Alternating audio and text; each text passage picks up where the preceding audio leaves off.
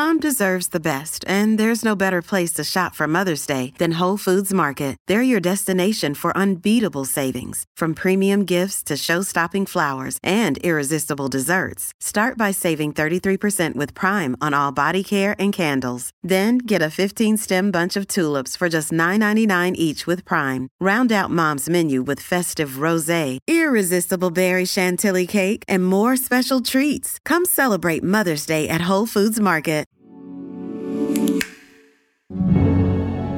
Kia ora, I'm Philippa Tolley, and welcome to the long read from Stuff.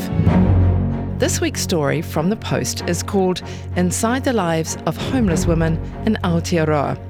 It's written by Hanna McCallum, who's with us now. Welcome. Kia ora. Hanna, I think many people associate homelessness with men, but it is a real problem among women as well. Yeah, definitely. I think many people would be surprised to know women actually make up just over half of our homeless population just because they're not as visible. Um, I think there's a misconception that homelessness is just about people living on the streets when it includes people living in tents, in their cars, maybe violent partners just to have a roof over their head. And women tend to choose those options because it's deemed safer. So it's sort of an out of sight, out of mind issue. A little bit, yeah. So for men and women, do they face very different challenges if they find themselves in a homeless situation? In a way, I think um, they do based on the fact that they are overlooked. So policies don't target what their specific experiences look like, which is an issue. But I also think people's perception of these things play a huge part in perpetuating stigma and inequality. Yeah, you know, we do have, I suppose, that quite stereotypical view of, you know, somebody with a blanket on the street. That's sort of the, the idea that pops into mind. Um, and we don't often have an opportunity to talk to people about their experiences and what it's like. After you wrote the story and you spent time with, with homeless women, you know, what were the feelings and what were your, you know, reflections after that? The women sleeping on the streets rough, uh, I guess, are most accessible in a way, but they tend to be the most vulnerable as well. So um, it definitely took time to find the right people who had enough stability to be able to talk about their experiences and being conscious of the implications of sharing this story publicly. It was definitely hard hitting to sit with people and hear about their experiences. Often there's a lot of trauma involved, and yeah, just kind of hearing them go through all the motions while they answered questions. Um, but ultimately, I feel grateful to be able to share those stories because um, people can have a lot of ideas about things that they've never experienced before. And it's always really important to hear from the people who do have the lived experience. Yeah, wonderful to get that insight. Thanks, Hanna. Now, here is Imogen Wells reading Hanna's story Inside the Lives of Homeless Women in Aotearoa.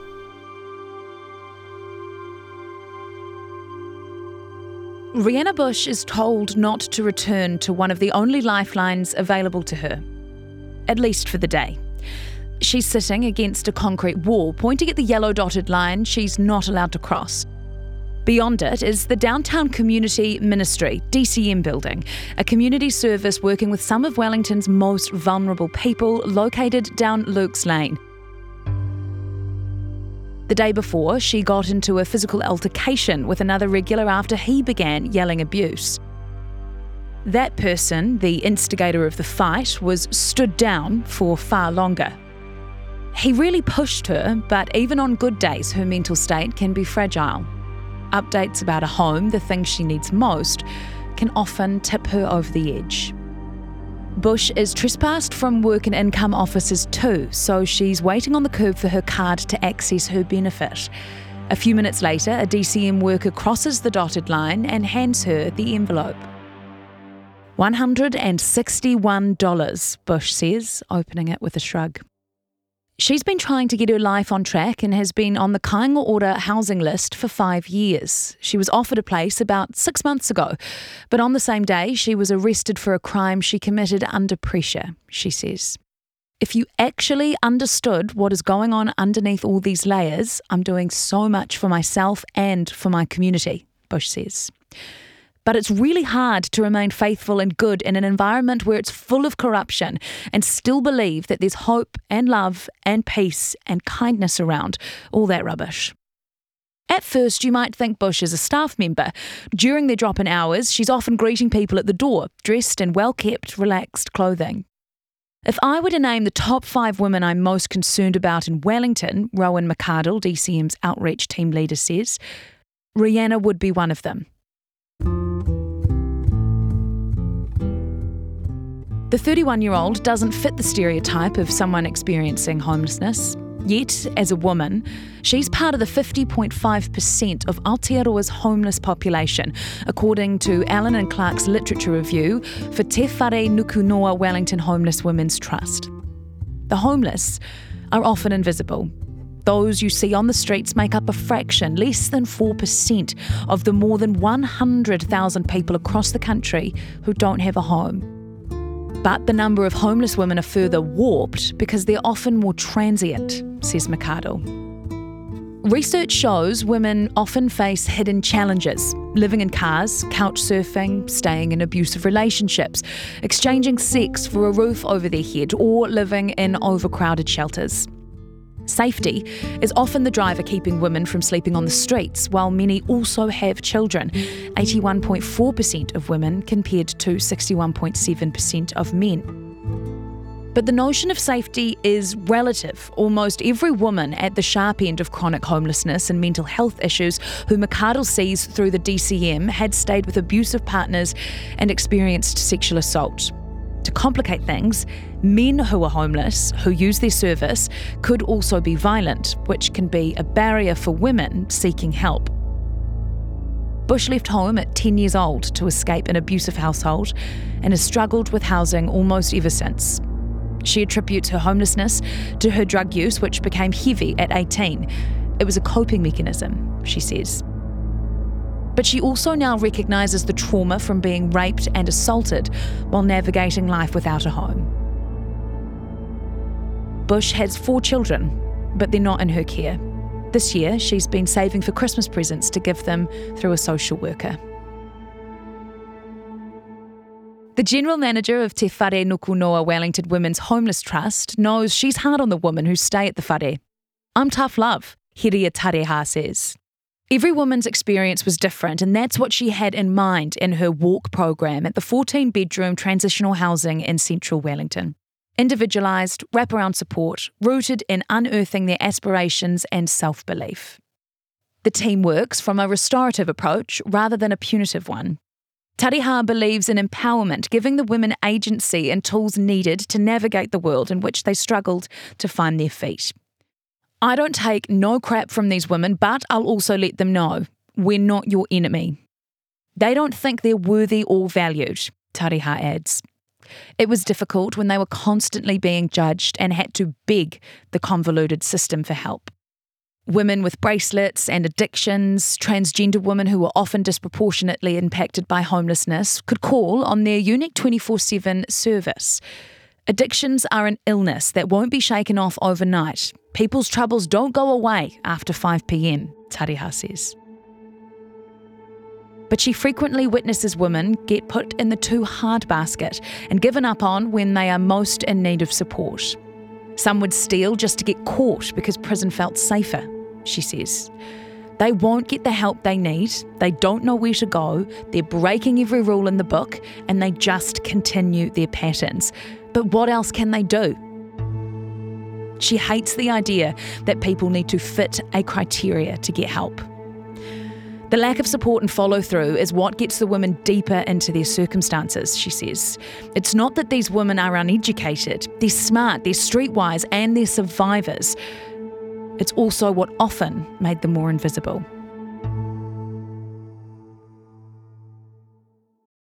Today on Newsable, in a Stuff exclusive, the mother of baby Rue, the toddler who died late last year in Wellington, has spoken on the record and says she did not kill her son. Plus, step aside working from home. Working from holiday seems to be the new trend, and I have an update on the USA's Cicada Geddon. For everything that's worth talking about, find and follow Newsable wherever you get your podcasts.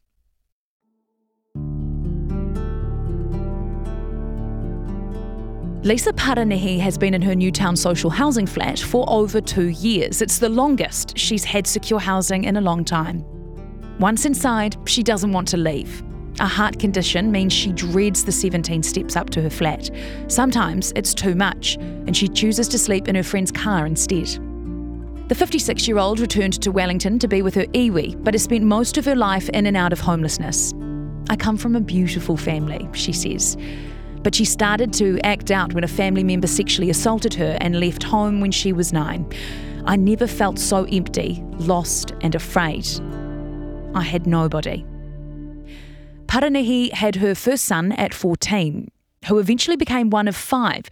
It's an intergenerational pattern. None of her seven sisters had reached 21 before they had children. The system took her son, who was raised by her family. She spent time in prison, in and out of homes, and often back on the street. She viewed 436 private rentals across Kerikeri, Northland, and Whangarei, and all were declined. She says they'd take one look at you, and it's oh no. In 2021, Paranihi slept on Wellington streets for 58 nights until an accidental confluence of police attention, media coverage, and civic concern landed her the one bedroom unit in Newtown. But it didn't stop her from spending some nights on the streets where she had family. Loneliness was the scariest thing about gaining a home. My extended family has been my family more than my own. I love my family, I'm close with them, but my extended family are my street people, she says.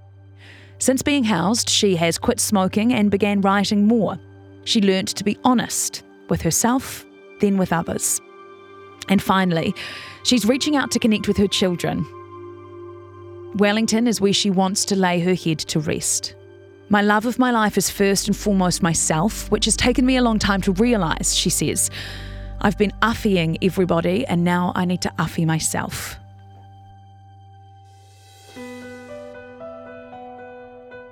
Caroline Herewini gets calls to house women when everything else is closed.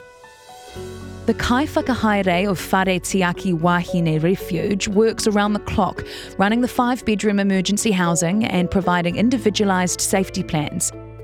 The refuge has a good relationship with other agencies and organisations supporting women in need, but after hours, it's Herewini and her team picking up the phone. We have to find a bed, if there's no other beds left, we still have to find it, she says. They must also supply everything that goes with it, including transport, money, and food. The refuge's role is to respond to women's immediate needs, assess the risk involved, the seriousness of that risk, and what they need at that very moment. Women were often removed from their home despite being the victim of violence and the main caregiver of children. It is perceived as easier and quicker to remove a woman from their home and refer them to the refuge than trying to remove or relocate their partner, Herewini says. Once, she got a call from a police officer saying they'd removed a domestic violence victim from her home. Police took her to a bus stop and asked if she could be picked up. When a referral is made to us by a statutory agency who has the budget, the workforce, the power of the law, duty of care to take care of and hold accountable for victims and perpetrators, then use your might to keep everyone safe and not shift the responsibility onto the community, she says. Even in that state of heightened pain or trauma, women often have the safety of her partner, children, or pets in mind. Herewini has taken money out of her own wallet to house both men and women after hours. It's not just the wahine who need help, it's their tane too, she says.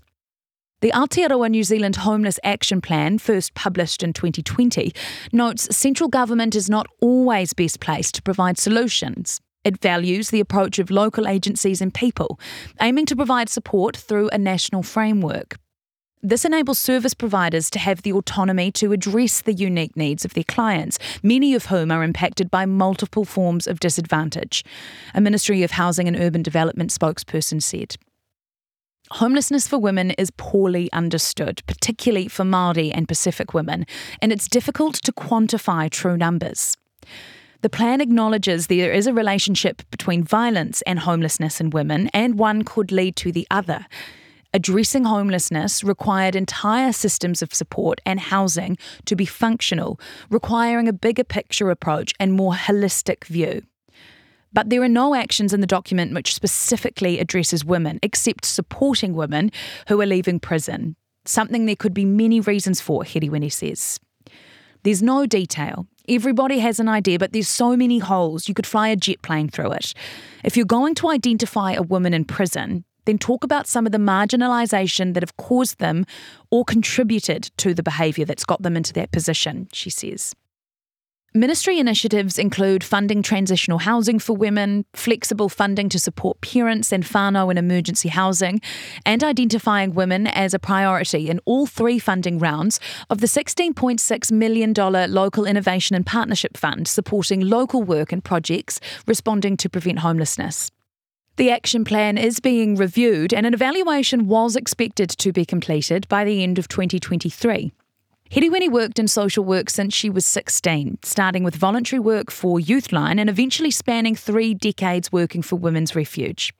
She's observed women in abusive households, unable to feed their children, pay rent, or get them to school, drinking and smoking to cope with the pressure, as well as witnessing the patterns that contribute to intergenerational cycles of violence like poverty, poor health, and homelessness. She sees a bigger picture of violence mental, physical, and sexual that is stemmed from colonialism and continues today. It's 182 years of tangata whenua being homeless, if you really want to talk about homelessness, she says. Herewini thinks there is goodwill out there, but when a system hasn't been set up by Māori for Māori or by the community for the community, she doesn't foresee much change. You're not going to fix something that isn't broken for you, she says. It's still the round peg trying to fit in a square hole. The response by police and other statutory authorities might be well intentioned, but goodwill doesn't always line up with the duty of care, she says. Good intentions can also cause harm. And so the cycle continues. The obligation, responsibility, and duty of care still falls on shoulders like hers. I think you're conflating a whole bunch of issues. Don't want to be held to account Well, no, on I- what- rising child No, abuse numbers. you can manipulate crime statistics. I promised I wouldn't have a tattoo about gotcha journalism. Hang into the National Party's No, attack line no, there. but that I think Chris- that it would be a resignation offence if I didn't deliver tax reduction. Yeah, yeah, we're, I'm not worried about it at all. nothing iffy in there. That on. sits with you perfectly fine. That's what we're that's what we're focused on. Whatever happens in politics, the weird, the wonderful, the important, the thought provoking, we got you. Listen to Tova wherever you get your podcasts.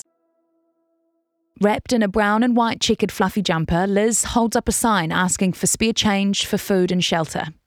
She sat in front of a central Wellington supermarket and says she's been homeless on and off for about a year. Liz only wants to share her first name and keeps her age vague.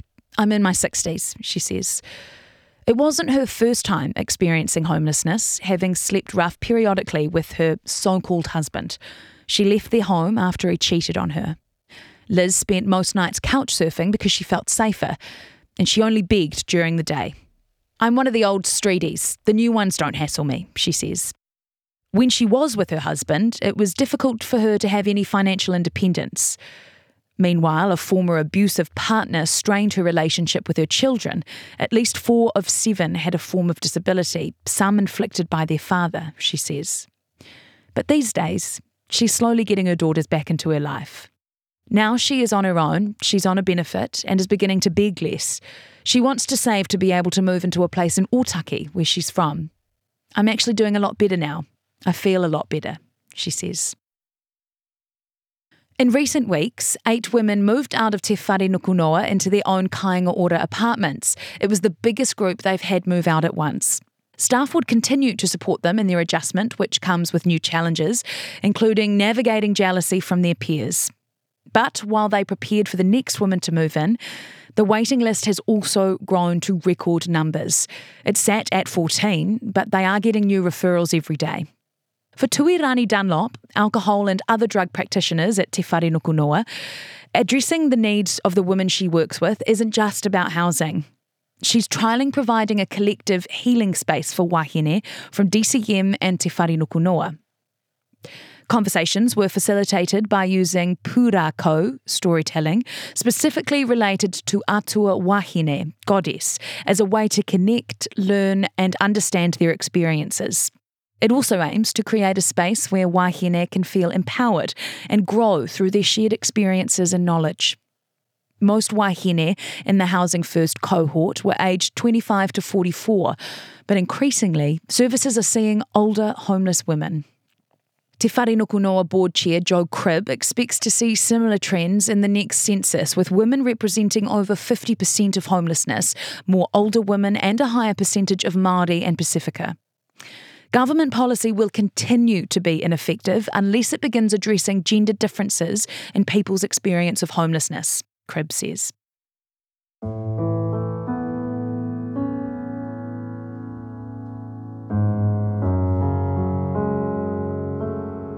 Bush knows she is better when she's housed. With that stability, her drug usage has reduced or stopped entirely in the past.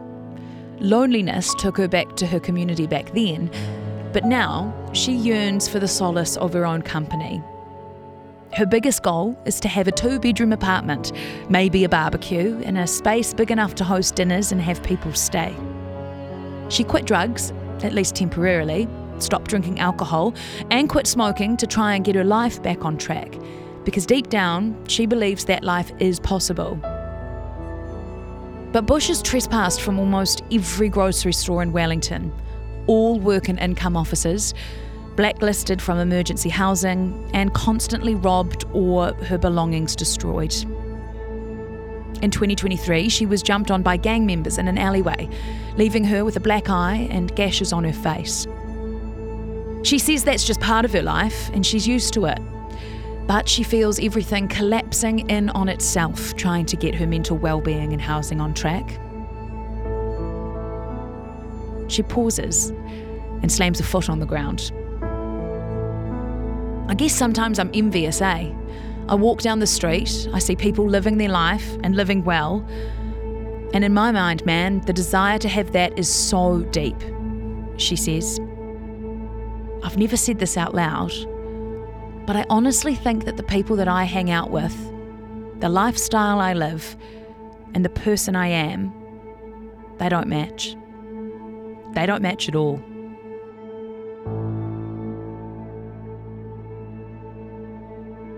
That was Inside the Lives of Homeless Women in Aotearoa on the long read from Stuff, written by Hanna McCallum and read by Imogen Wells, and produced by me, Philippa Tolley. This episode was edited by Connor Scott. If you listen via our website, you can hear this story and more like it on the Long Read podcast, and that's available on all the usual platforms. If you follow the podcast, you'll get the latest episode automatically. The story was made possible by subscribers to The Post. If you want to support more beautifully told New Zealand stories, go to thepost.co.nz. Thanks for listening. Ka kite anō. If you liked listening to this pod, help us make more like this. Visit stuff.co.nz slash support. Prepare for an unfiltered journey through the harsh realities of infertility. My name's Nadine Higgins. I'm a broadcaster, a journalist, and I've been trying to make a baby with my husband. That's me. I'm Dan, and we reckon infertility is lonely enough without making it a dirty little secret. In The Human Race with Dan and Nadine Higgins, we share raw and unvarnished stories of couples who have faced the brutal truth of infertility. Unless you've been in it, it's, it's really tough and really lonely. Yeah, and also, this is really weird, but baby showers, you don't need to open the presents in front of everyone. Confronting the harsh reality that not every story has a happy ending. This very blunt abrasive doctor who I had, you know, had not seen before, who delivered the news, just like, you'll probably never have a natural period again and you'll probably never have a baby. The Human Race, where we share the untold stories of couples in the race of their lives to create a life. I feel like I nearly missed out and I got to do it. And so I feel really lucky. So it's been incredibly positive. Listen today at stuff.co.nz slash the human race or wherever you get your podcasts. The Human Race is proudly brought to you by Elevate.